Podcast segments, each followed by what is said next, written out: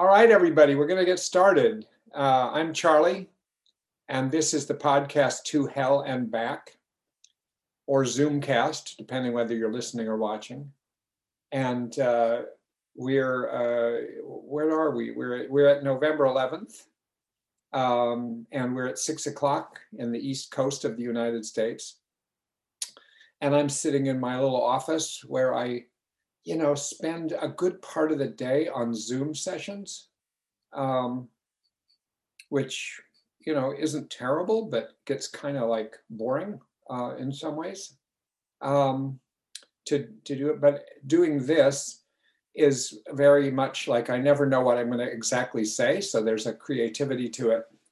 Um, and what I'm talking about today, Here's the thing. I, I, think you know if you tuned into this that there was a title about uh, DBT-based solutions in the sort of the conditions of the pandemic, uh, which add on other challenges uh, to our lives.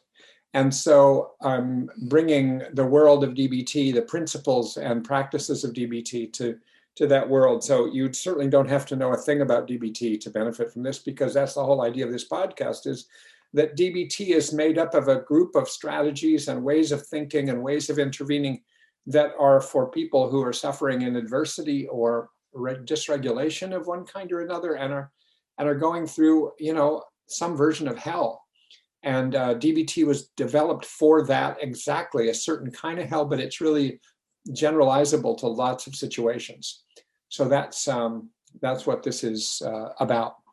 So welcome if you're listening now or if you listen later. Um, I, this is really a follow-up from uh, last time I did, which was I think two weeks ago, and where I talked about some solutions, and now I'm just going to continue.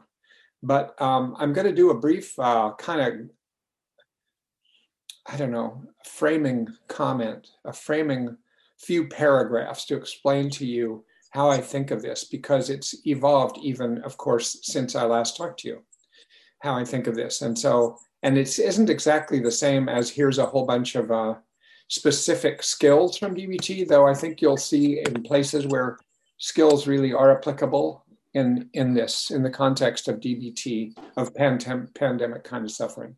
So I want to start with a concept, though. Um, one of the Hello? Oh, if you have a, if somebody has a, um, a microphone on, just mute the microphone. Um, so uh, I've been thinking about shapes and, um, and in a particular way because during the pandemic time where I've had more time at home, not only have I gotten to know my dogs much better, and gotten to know my wife in a different way and gotten to know my house in a different way. And just you know when i'm not just busy resenting the restrictions just living within them and noticing things. Um, one of the things that's happened to me is i've returned to uh, something i did a long time ago which was playing the guitar. And i'm learning it in a new way now where shapes are very important. And this may not be obvious why i would be talking about this yet but but the way shapes can be really important in guitar playing is that if you want to play a C chord, um, you can play it right there where it usually is at the base of the, the fretboard. And uh, just, you know, you know how to make a C with your fingers. And that's the C shape is what you do down there by the base of the, the fretboard, by the end of the fret frets um, is that you can make a C shape and that'll make a C chord, which is hit certain notes, C's and E's and G's uh, in the scale, and a couple of others actually uh, sometimes. And, um, and you can also make a C chord if you go up five frets, but you play the shape of a G chord. And you can make a G chord if you play a C shape but you take it up to the seventh fret. And there's a million combinations like that. In other words, you can play a C chord anywhere on the guitar, or a G chord, or a D chord, or an E chord, anywhere on the guitar, if you know how to use the shapes and know how many frets to go up with those shapes. And that's just brilliant. Um, it's a way of allowing you to play the guitar all up and down the neck of the guitar. So it gives you a lot more flexibility. It takes a lot of practice to know, you know, to do that. And I realized that that's what I'm doing with um, DBT is that I sort of think after, especially after the book that I wrote on DBT paradigms and principles in action, um, that DBT solutions come in the form of three shapes. And there's a lot of solutions within those three shapes. You can play those three shapes all over your life.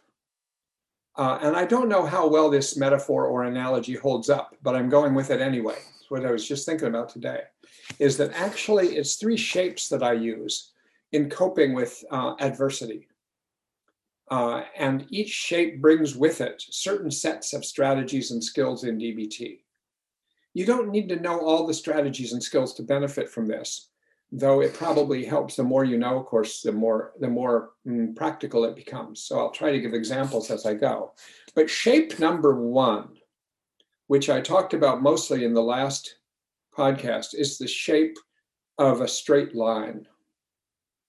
So just imagine that a fair amount of your solutions in life are based on the paradigm of a straight line going from point A to point B. And I'm just going to summarize this briefly because I went over it last time. Uh, and maybe it might be a little different in my mind now. So the first shape is a straight line. So a straight line just means you're in point A now.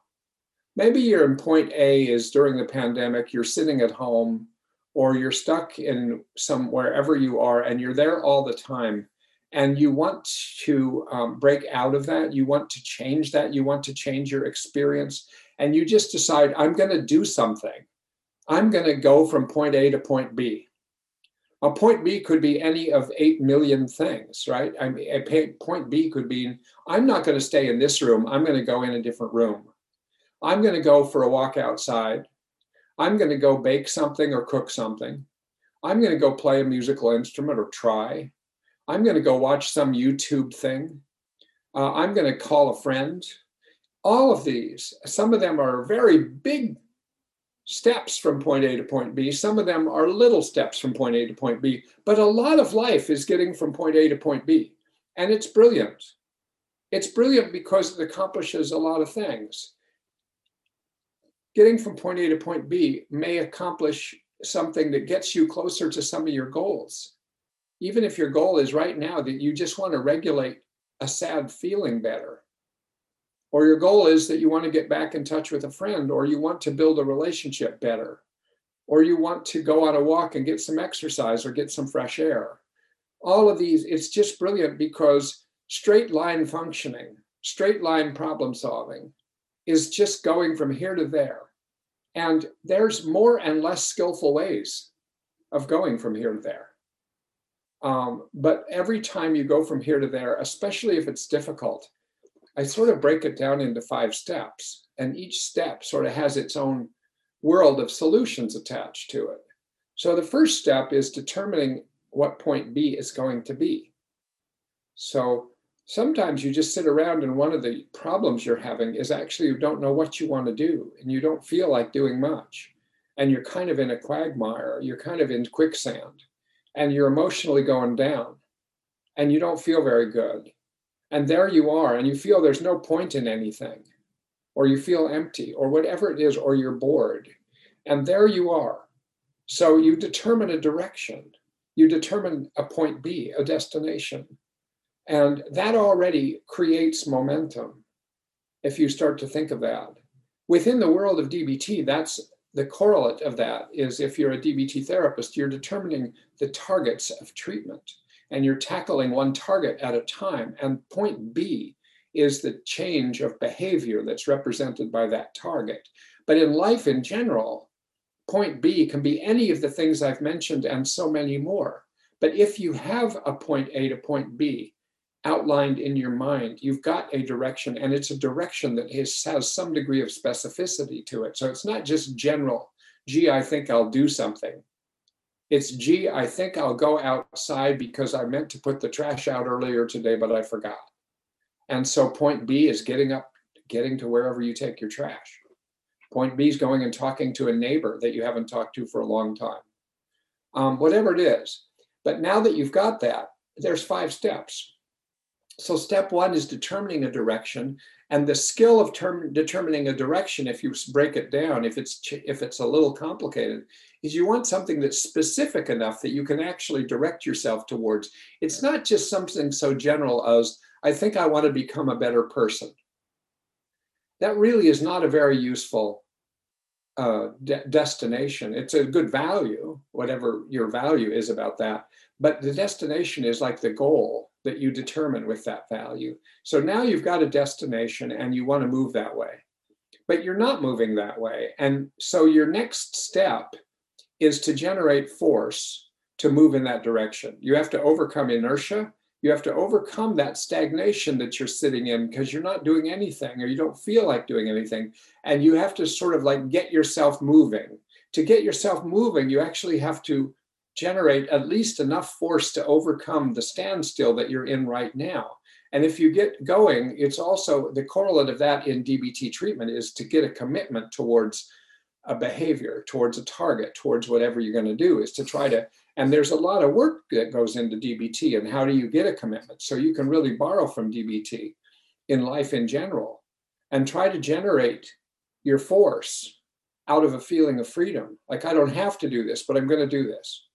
I'm going to choose to do this because I like the consequences of doing this. I'm going to take my trash out because even though I really don't feel like doing it, there's a reason to take my trash out. I can do the pros and cons of taking my trash out or not taking my trash out. I can operate from a sense of freedom. I could take it out all at once or I could take it out a little bit at a time. I can remember that it's been helpful in the past to do it. And I've done other things that are a lot harder than taking my trash out. So even though I'm absolutely depressed and bored today, and I'm just, I just don't feel like doing anything, I'm just going to get myself to take my trash out. I'm sorry I'm using such a mundane example, but try to extrapolate to something that's actually interesting to you. Um, so now I've got a direction and I've got some force going. I overcame my standstill position.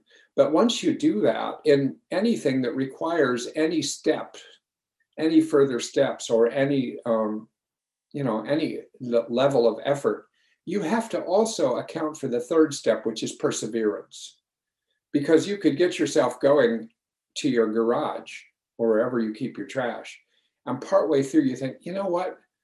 Damn it, I don't want to do this. Why am I doing this? There's no point in doing this. I'm going to be home all day anyway. I could do this later and then you just go back and sit down and uh, and and don't do anything. And then you know then you feel a little bit worse because you started you had a direction and then you had some force and then you lost your force on the way. So how do you generate determination? I mean perseverance. And per, i think of perseverance within dbt and but going beyond dbt as having maybe three or four different sort of characteristics um, or features generating to uh, perseverance often has to do with the conditions you establish within which you're going to do your thing. Let's say you want to be meditating on a regular basis, or doing exercise on a regular basis, or doing something else on a regular basis. You want to establish the conditions that make that convenient, possible, pleasant if possible, nice if possible, so you don't just go do it any place and do it a different place every day. You find the best place in your house to sit and do mindfulness practice or do yoga or do meditation or do exercise or something else. You decide, I'm going to do it in this particular place that I know is available and that it's a reasonably nice place for me. It's pleasant. I'm not going to get interrupted. And so you kind of decide, this is my special place for just sitting and doing a mindfulness practice. Now that's part of perseverance is you're set it up so that it's going to be easier each day to get into it. A second thing is to have um, accountability. And by that I mean like not that you're necessarily going to report into anybody, but you might keep track of what you've done. And each day you make a mark on something, whether it's a calendar or something else. And you're going to monitor it and you're going to reward yourself. I mean, that's part of what I'm talking about right now is being reinforcing yourself for doing it each time you do it. And that, that could be as simple as a, making a mark on your calendar or putting a star somewhere or just doing something that reminds you each time, even some cool special decision that you make. Here's how I'm going to mark that I do this. Or maybe you establish accountability and reinforcement because you do it with somebody else. And so you it's hard to it's hard to persevere by yourself with doing certain things but if you're doing it with someone else then it helps you. I mean i had a patient once who um, has a lot of trouble getting himself to go out on walks but he wanted to go on walks he needed exercise and he wanted to go on walks he thought that was a good idea and he used to do it in the past and i never could understand why could he do it so better in the past and now he can't do it now. Until one day when I was asking that, he said, I know why. I said, why? Because even though I didn't live with my father, when and before my father died, I knew that he was walking. And so when I went walking, I felt like I was walking with my father. And so he and I would walk together. And I have a brother who runs long distances. And I thought when I was walking, I, I'm doing the same thing as my brother. And so even though he was living by himself, in a single room occupancy apartment and having a lot of trouble getting himself to do anything if he could think he was doing it along with somebody so I, so we played with that idea of how can you be accountable to me since i'm not doing much walking either maybe you and i like once in a while should get together even during the pandemic and we should put our masks on and we should go to a park and we should walk in the cold even if, it's cold. And that will show us that we have determination and that we're we're we're each other's accountability partner. And then even if i'm not doing it at the moment you can know that i'm going to be doing it and you can report in by a text. So this man actually even to today texts me or leaves me voicemail messages nearly every day about what he's doing we've in order to get him to do some other things we did some cooking together once before the pandemic hit i went to his apartment once and we made an apple pie together and now he likes to try to make things in the kitchen. When he does, he thinks he's doing it with me. I mean, and we all do that. Nobody does anything alone. You may think you do things alone. You're doing it because you were with your mother one day and she, or a teacher or a, a mentor or a friend. And now you do it supposedly by yourself, but you don't really do it by yourself. You do it because you're accountable to yourself and somebody else in most cases, especially anything that's hard to do. So there's accountability, there's reinforcement, there's building the right conditions, um, in, and sometimes you're joining with other people uh, in order to keep it up. You know, I was running my skills group this week, and it's mostly it's it's like young adult women, and they were talking about how they get themselves to exercise and keep exercising. And turn one of them said, "Well, I follow, the, I do yoga on YouTube with a YouTube teacher." and she said who the teacher was and four out of six of them do the same thing. They didn't even know it. It's the same one. She's like the world's pandemic youtube teacher.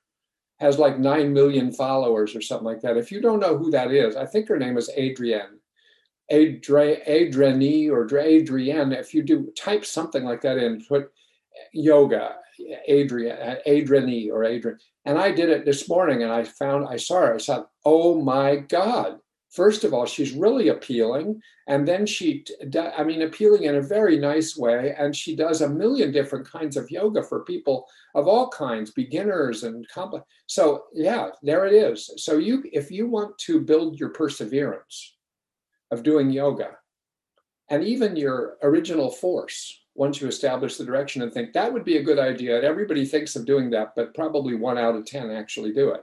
And actually, but if you watch her, and you put her up on your TV screen or your computer screen, maybe you can get yourself to do it and do it over and over again because she does these 30 day yoga challenges where you do something with her every day. And they're on demand. You don't have to do it all live with her. So there's perseverance. And then there's what do you do when you hit an obstacle? Because anything that's hard that you're trying to solve by straight line functioning, destination functioning, point A, point B functioning, you know, you have to overcome obstacles. So if you picture that, I sort of picture a straight line and I would draw it on a screen share uh, whiteboard, but I don't want to because a lot of people just listen to these. So I want you to imagine a line going from point A to point B with an arrow on it, but it runs into an obstacle. So there's a hump the line has to run into, and then you're going to get stuck. And you have to either get over the law, over the hump or around the hump in order to get to your destination. So how do you do that? Well, that's where you have to have some strategic intelligence. And a lot of DBT is based on figuring out how to get people from point A to point B and then running into obstacles. And those obstacles represent the challenges of life and the challenges of internal life and the challenges of external life.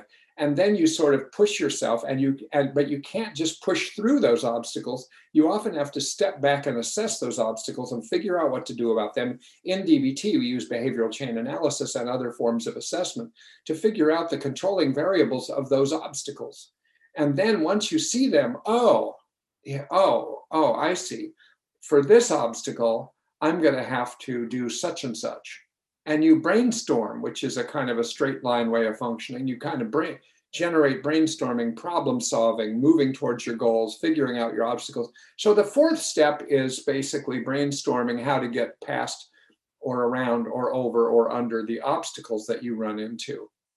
You know, maybe maybe you've got, got a yoga practice going or something like that that you think is good, but actually it's hard to keep sustaining it.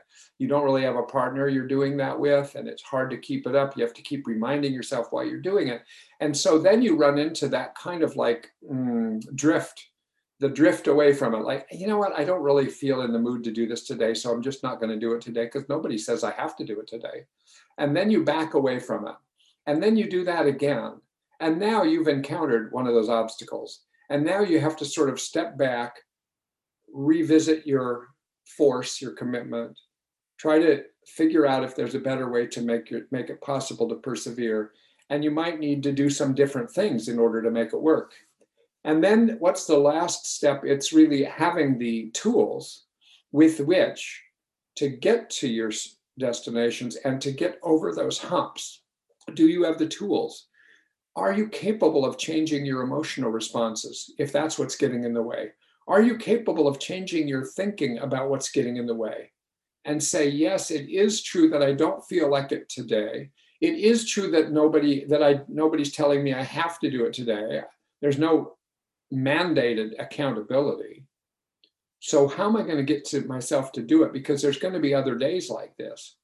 Maybe I just have to remind myself. Maybe I have to have it written on my mirror in my bathroom saying whatever, uh, some forceful statement to yourself that's encouraging and compassionate but firm, you know, saying, come on, get out there and do your yoga. And, uh, and what's her name on the screen is going to be really happy that you're doing it. And somehow you get yourself to problem solve because you change your thinking, you change your emotional response, you add another skill to be able to do it you change up where you do it in your house to add a little variety because you're getting tired of the same boring position all the time. The uh, situation. You try to recruit somebody else to do it with you. Whatever you have to figure out what is the nature of this obstacle and what will I do about it? And then you have to have the tools to be able to do that about it. So those are sort of what I think of as straight line problem solving, destinational thinking. It's brilliant uh, a lot of life is made up of this. And not only does it help you move towards your goals again and again and again, whether they're little goals or big goals, and realizing your values again and again and again, but it also helps you regulate your emotions. It's not emphasized as much as some things in DBT that are specifically emotion regulation tools and skills and things like that. But actually, just being on track helps you regulate your emotions. How many people have I treated that have ADHD? And they, they think they need an antidepressant or they need a treatment of depression and anxiety. And actually, actually, if they get on track and they have some accountability because they they they have trouble with executive functioning, which includes straight line functioning, disciplined functioning, monitoring yourself, getting yourself to do things, all those things. It's like poor people that have ADHD just have the kind of a brain that goes against this kind of thinking. And so sometimes, um, if they can just get themselves on track, their mood changes with or without um, stimulant medications. So now, that's all straight line. That's the shape of straight line thinking. And you can see now what, about what I mean by the shape of that is that sometimes I picture the shape itself when I'm stuck. And I just think, wait a minute, what's my destination? Is it specific enough? Is it compelling enough? Do I really feel I need to get it done? Do I need to revisit the question of what I'm trying to do? Is do I have I even done a thing to try to generate more force towards this? Have I sort of like noticed what it's going to take for me to get on board? Have I noticed, have I done anything to try to increase my perseverance, the conditions, the reinforcement, the accountability factor? Uh, because if I haven't done some of those things, maybe that's the solution. And so that's all this straight line thinking. So, what's the shape of the second type of thinking? Because it's really a different world. It is a different world. I swear to God, if you don't know these differences, please take it from me and just enter into the possibility and as you think about this that actually this is so different that it leads to different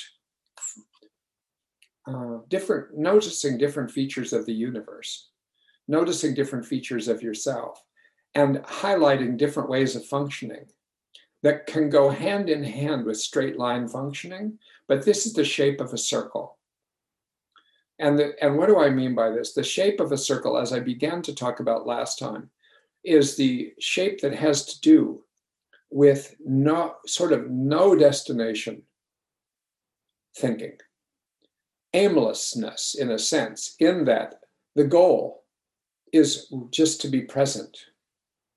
There's no destination down at the end of the line. The destination is actually right there in this moment. You just have to allow yourself to enter into it. You don't have to go anywhere. You don't have to like step into the present moment. The present moment is already present. It's just maybe you're not. And then you have to just sort of say, oh, you know what? Let me drop my straight line functioning right now. Let me drop a number of things right now. Let me let go of some things right now and just enter into just kind of like noticing the present moment. How do you do that? DBT is filled with strategies for doing that.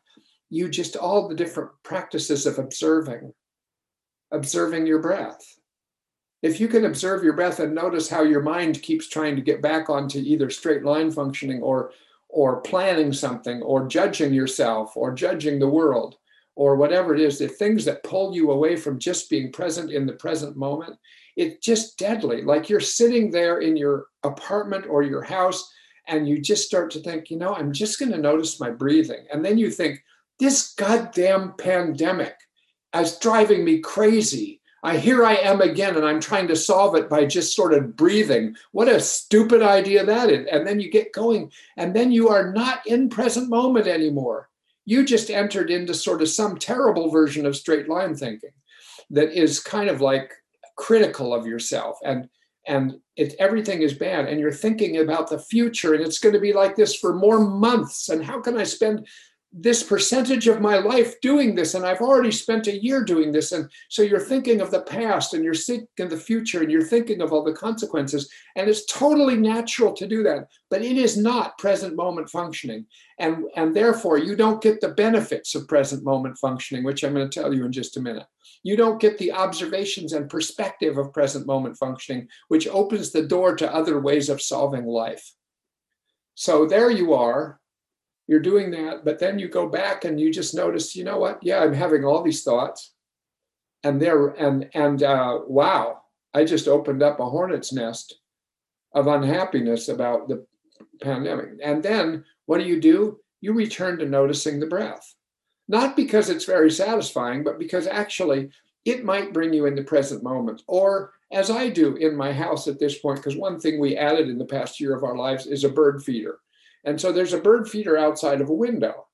And I can just go sit in a chair that faces that window and I can see the different birds coming. And I can just try to discern the different birds. And I can notice birds and think, is this the same bird I saw yesterday? Or is this a brother or a sister or a cousin of that bird? Because it looks a lot the same, but maybe a little different. Or what's that giant woodpecker doing, taking over our bird feeder and all the other birds are staying away?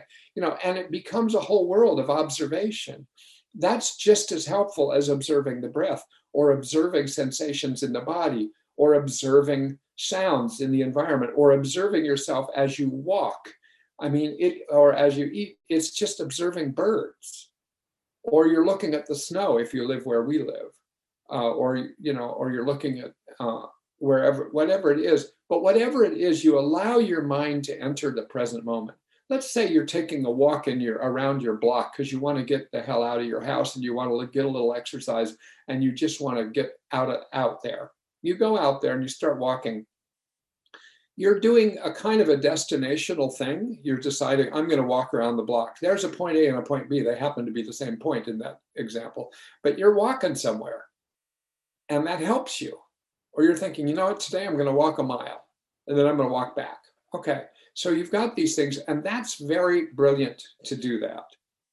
But then you get in the middle of that and you just decide, you know, I'm going to stop for a minute and I'm going to look at this tree and look at the way the snow is hanging on this tree.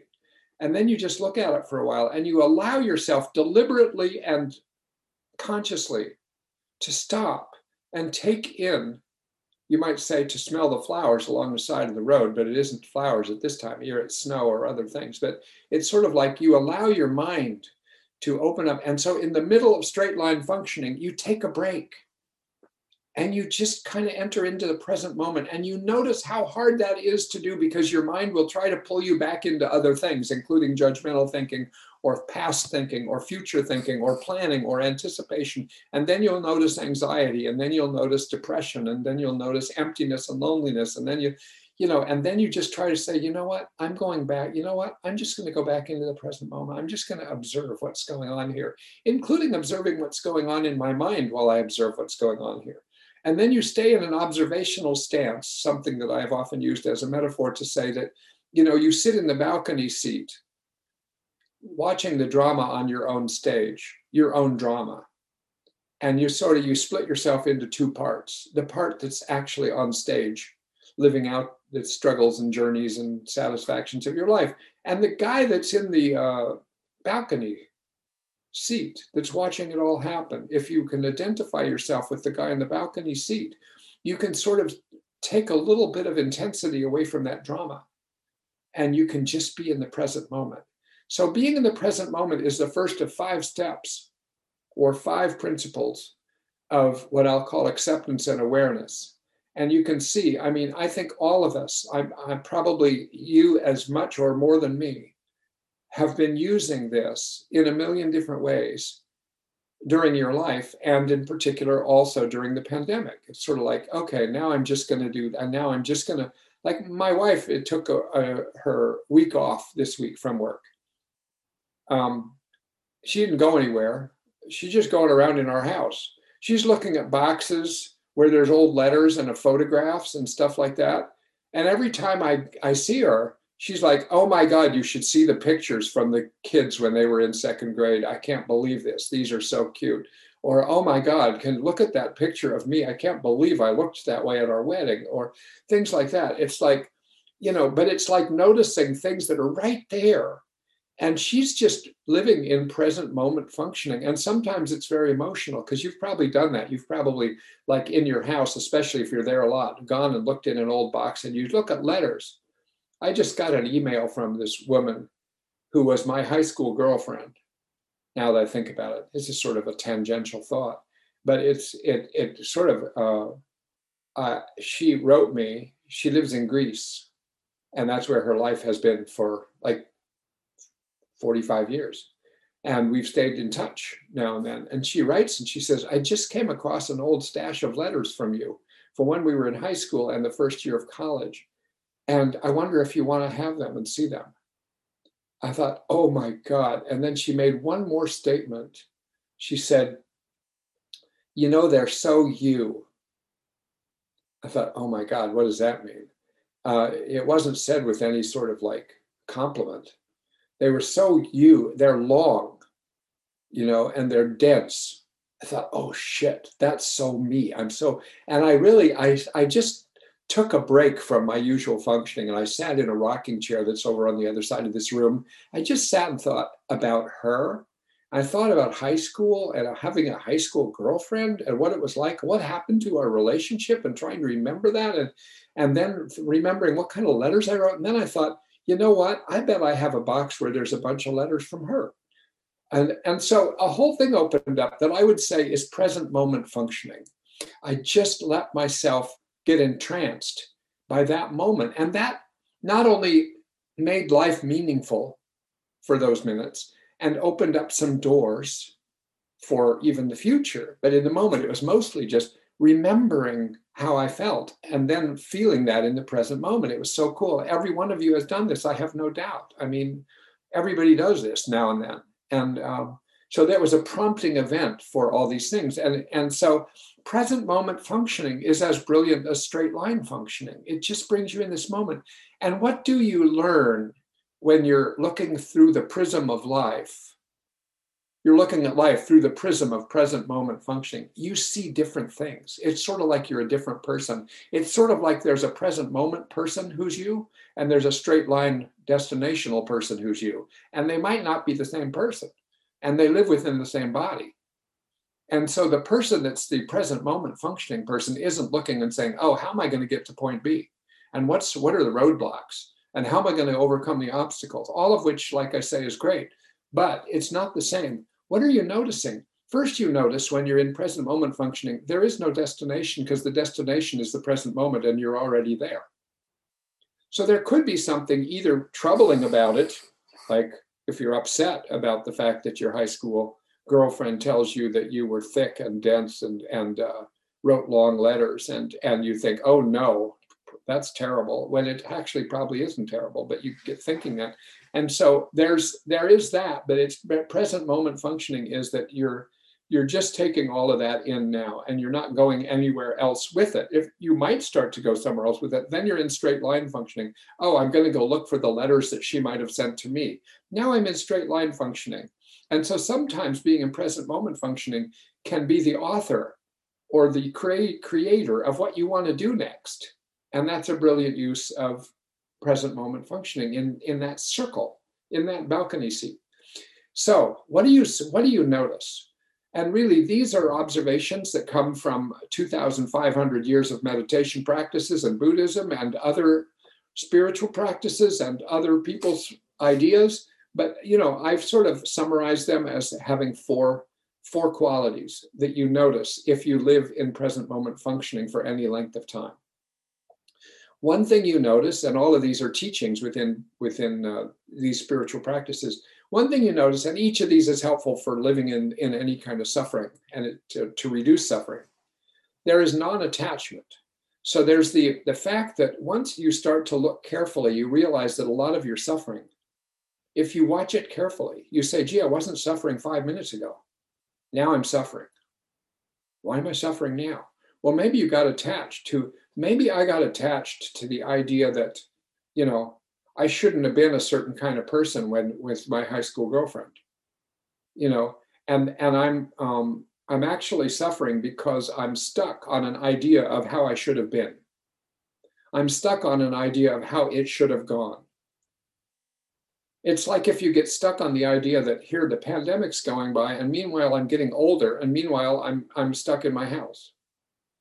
As soon as you start thinking that way, you're getting attached to a certain way of thinking that you should be doing something you're not doing.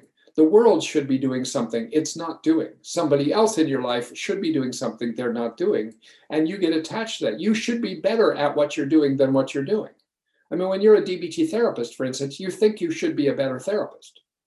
And the fact is you're as you're exactly as good as you are. And you're probably at different levels of goodness at different moments during the day. And all of that's just reality.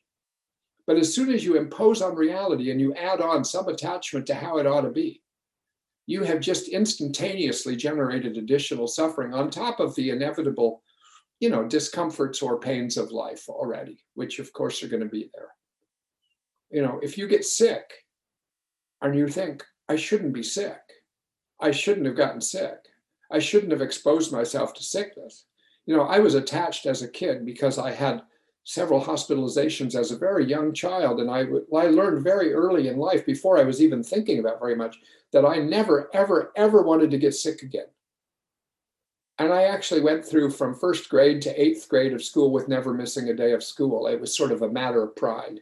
And uh, even when I didn't feel good, I'd go to school because I didn't want to. I didn't want to give in to sickness.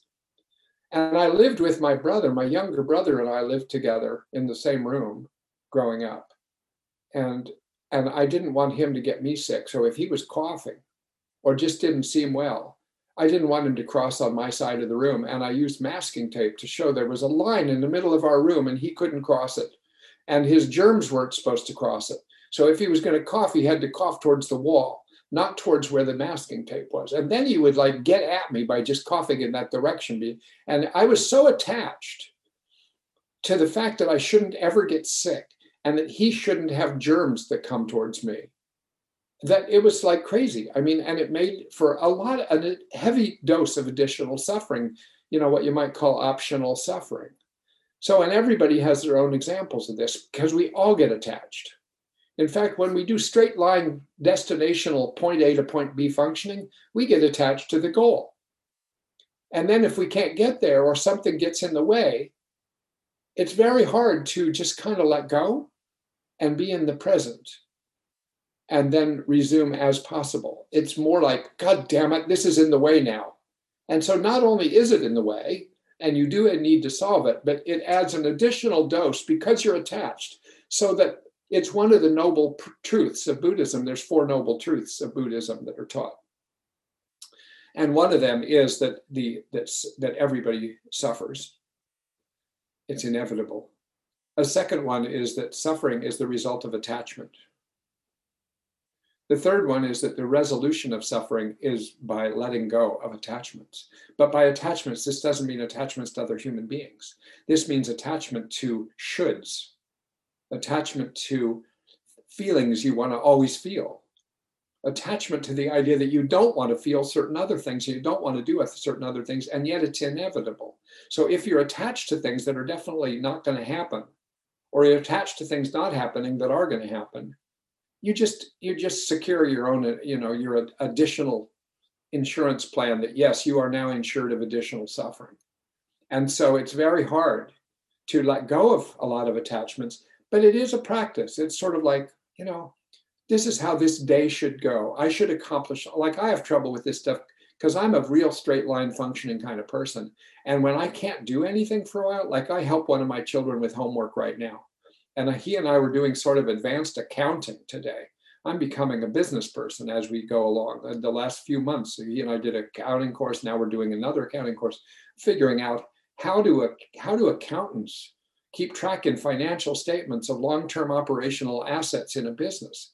And I'm like, once we start going into it, even though I have no inherent interest in this, I get interested in it.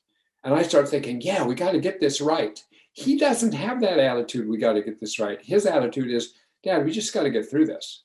And we get on Zoom with each other, and it happened again today. And we have this characteristic, it's almost a joke. It almost would make for funny, you know, soap opera TV is that it happens every time. And so we're doing these things, and then he's like, uh, he's like, Dad, let's move on. I say, but we didn't understand this yet. It doesn't really matter, Dad. It does matter. I mean, why even do it if we're not going to do it right? Yeah, but Dad, we're getting, we're doing very well. We don't have to get hundred percent.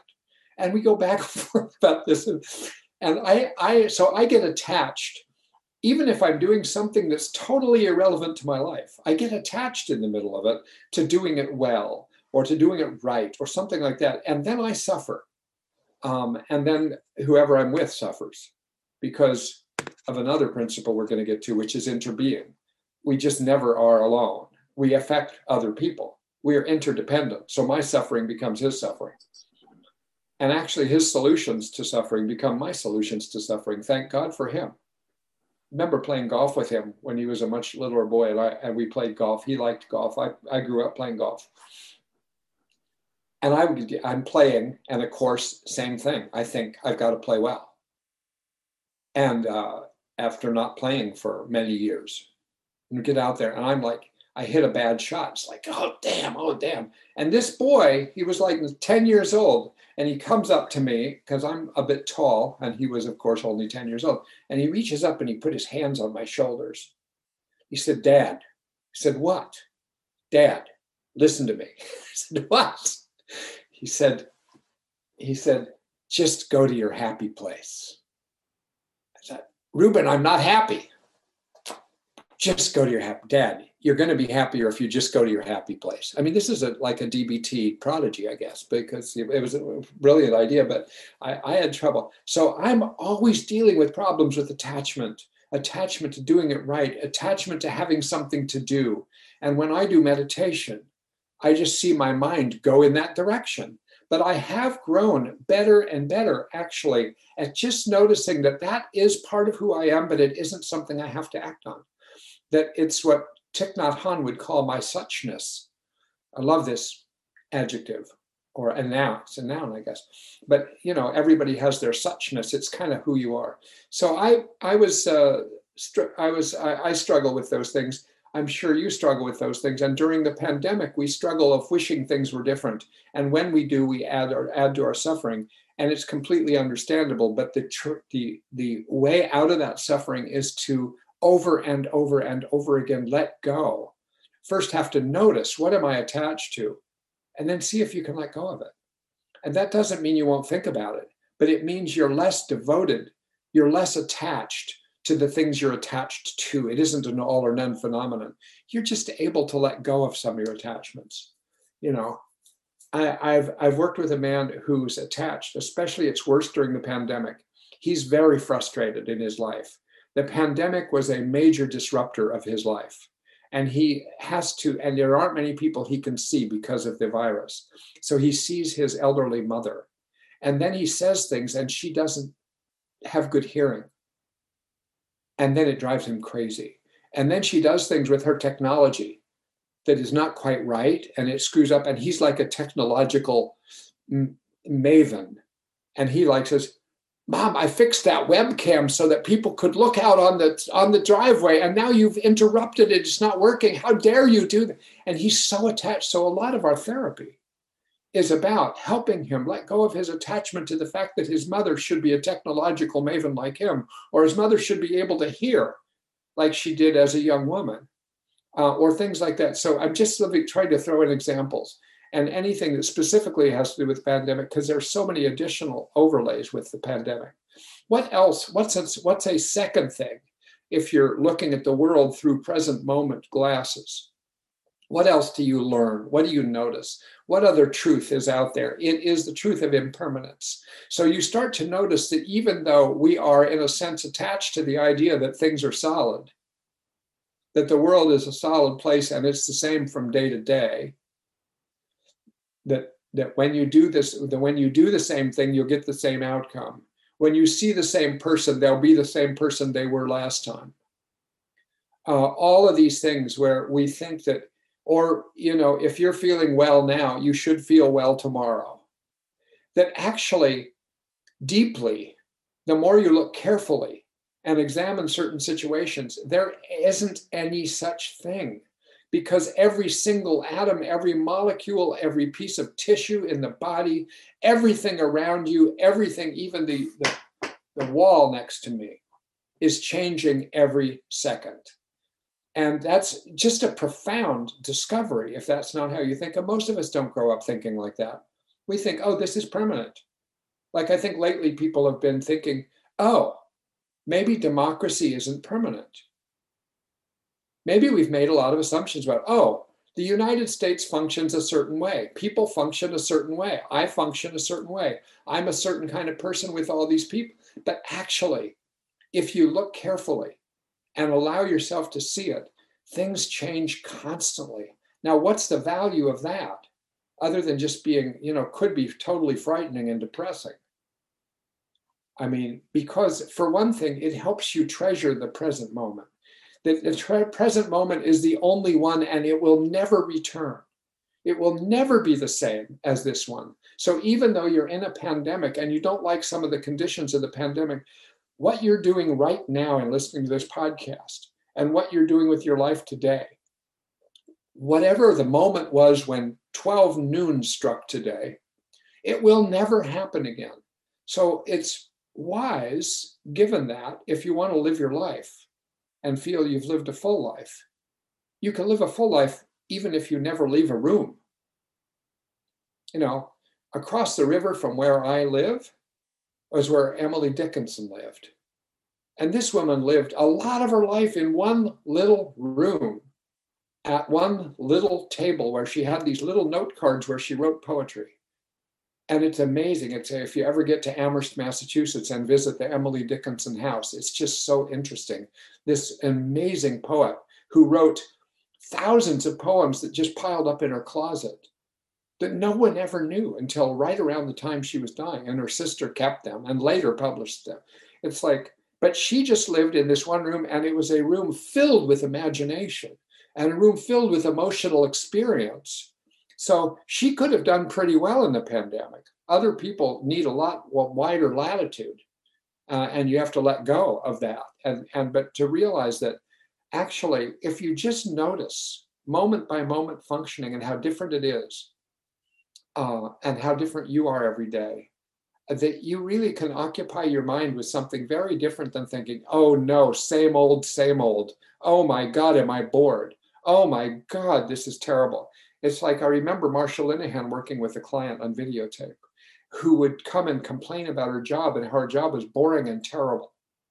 And then she would she would talk about how you know, she was trying to teach the woman to be mindful at work because she thought the woman just would go see the same thing every day and it would register in her brain as it's just the same job every day. People are being the same every day. The water cooler is the same down the hallway every day. I go there at 10 in the morning to get a, to get my water.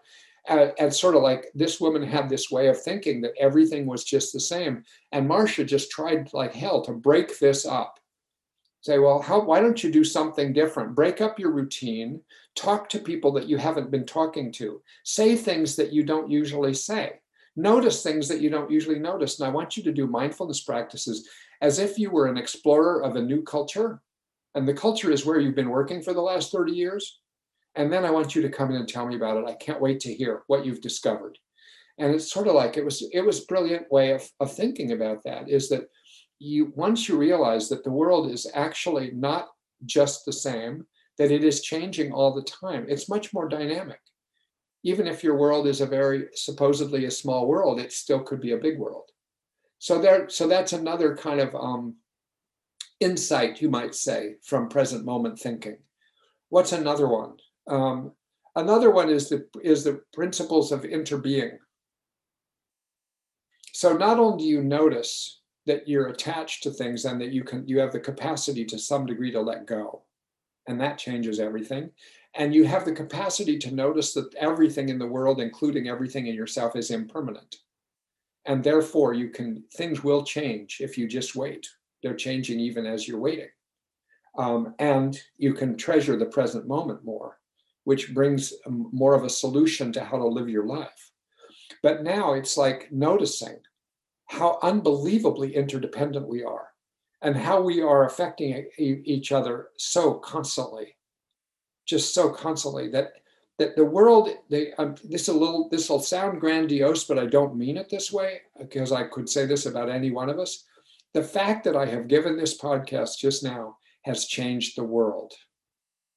I mean it has changed a few of you and even if you didn't like it if you got a new idea one new idea got transmitted into your brain. And now, where you go tomorrow, you transmit it in some way, whether you know it or not, to somebody else.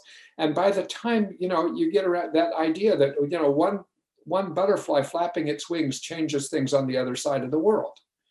And it's true because we are so interdependent. We are so exquisitely sensitive to each other. We notice so many changes. We notice what the mood is of people that we're with and we notice that it's a little different today than yesterday or than last time. And then we and and that affects us. And so all, what and and also when you grasp this principle you realize that everything you do is actually not you doing it.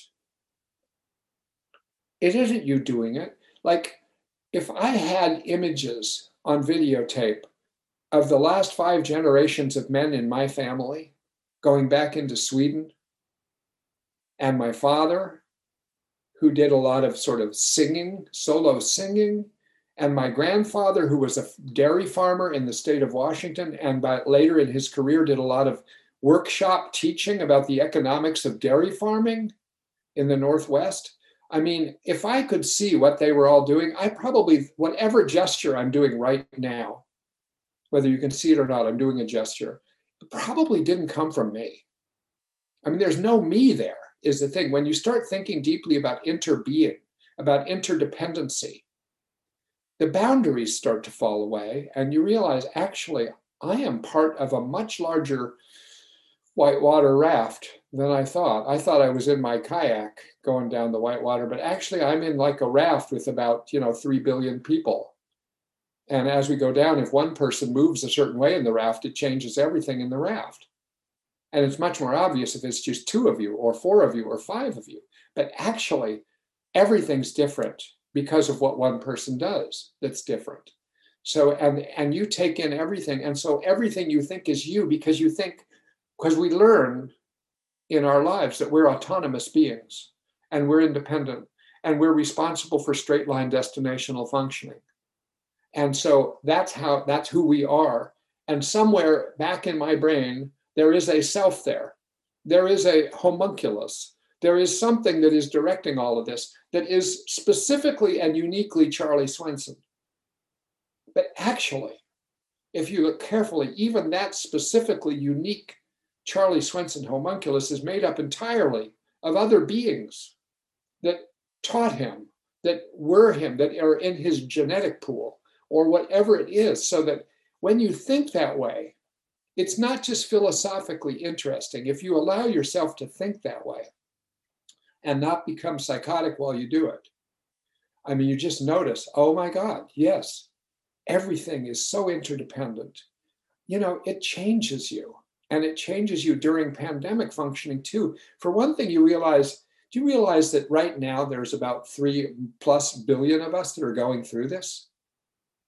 And we're all having adjustments. And everybody I talk to, it's the same things. I had a thought, and we have to stop in a couple minutes. I have a thought, you know, a few weeks ago, like it's so cold and we can't see friends, so we should get like a a fire pit in our backyard, so people can gather at least around the fire. And then I think, wow, what a brilliant idea I've had. Then I go online and learn that every fire pit has been bought. You know, it's like, oh, somebody else had this idea. Then I talk to friends so then I get a call from friends, hey, do you want to come over? We have a fire pit. I think, God damn it, I was just going to get a fire pit. What do you mean you got a fire pit? And I realized that we're all in this together and we come up with the same experiences, even though we think in our own little isolated self, which is actually a painful way to live in our own little isolated self. That actually all, all of us are going through it. And the more we could group together, like when, when in my skills group, as I mentioned at the beginning of this podcast, that one of the patients in my skills group said, Oh, I'm doing yoga with so and so on her YouTube channel. And four others are doing the same thing, and they didn't know that. Suddenly there's a joining among them. And actually it was a it was a it was a great moment in our group because we have a group of people, many of whom live kind of in isolated ways, but actually, oh my God, we're all doing it. So there's this way in which they're not, they're affecting each other, they're interdependent, and nobody is is in it alone. The last thing i'll just say be, just before we stop because I, forecast that there's this many principles. There's this one more thing you really notice that Linehan made a lot out of, and that really is kind of the cornerstone of validation in life, which is to recognize when you look really carefully and think carefully about everything that happens, is that everything happens because it was caused by everything else that happened just before. And so everything, as Linehan put it, is perfect as it is. That's a DBT phrase. It's also a phrase within certain spiritual practices. Everything is perfect as it is, which doesn't mean perfect in that it was pleasant or good or something we, we like, but it's perfect because it had to be that way. And even the way my gestures are and my voice right now, and the fact that I'm ending a minute or two late, everything is just as it should be given everything that is given who i am given what the moment is given what everything's going on with you guys and and so it's kind of like of course if you could just live that way you'd just be going around saying well of course Of course, my mother didn't understand me. Of course, I felt terrible when X or Y or Z happened. Then you self validate. Well, no wonder that happened. It's not because I'm a bad self. It's not because I, I'm there's something inherently deeply wrong with me. It's because it happened. And it's been like some other things that happened, but all of them happened because they're perfect as they are. They had to be that way given everything else. And so if you're thinking that way, it's kind of like a way of validating the universe, validating other people, and validating yourself. And it does not take away from the fact that you may totally disagree with something, but you validate it by just saying, I acknowledge that this is reality, this is true. Actually, next week, well, now I'm a little in a quandary. Now I've tr- created a problem for myself because I had other things I was going to talk about this week, but I also also had an idea about what I'm talking about next week. So I don't know what I'm going to do, but stay tuned if you're interested. But I, I was going to talk next week about um, the role of truth and facts and lies uh, in in in therapy and in life and, and in relationships you know as it as, as it's been such a focus in our culture right now. But anyway uh, every just remember that everything's perfect as it is but it doesn't mean that it's something you want to continue. Might you might want to radically change everything but still it is as it is and it's perfect as it is it's a way of understanding things that helps you validate what is and live with what is rather than always be thrown off and always jarred and always upset so i you know i hope that something in here like i said i hope there was one little thing that happened while I was talking that actually got into your head and that you thought was interesting and that you take it somewhere, whether it's to solve things for yourself or other people that you're with, or just sort of something to think about.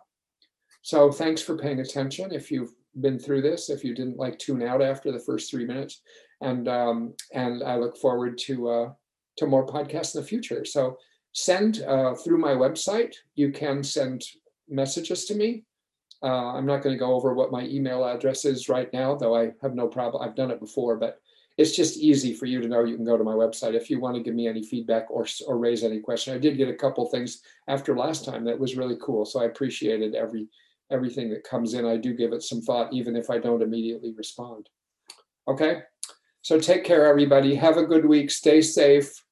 Um, we're all going to get there. Okay. Bye.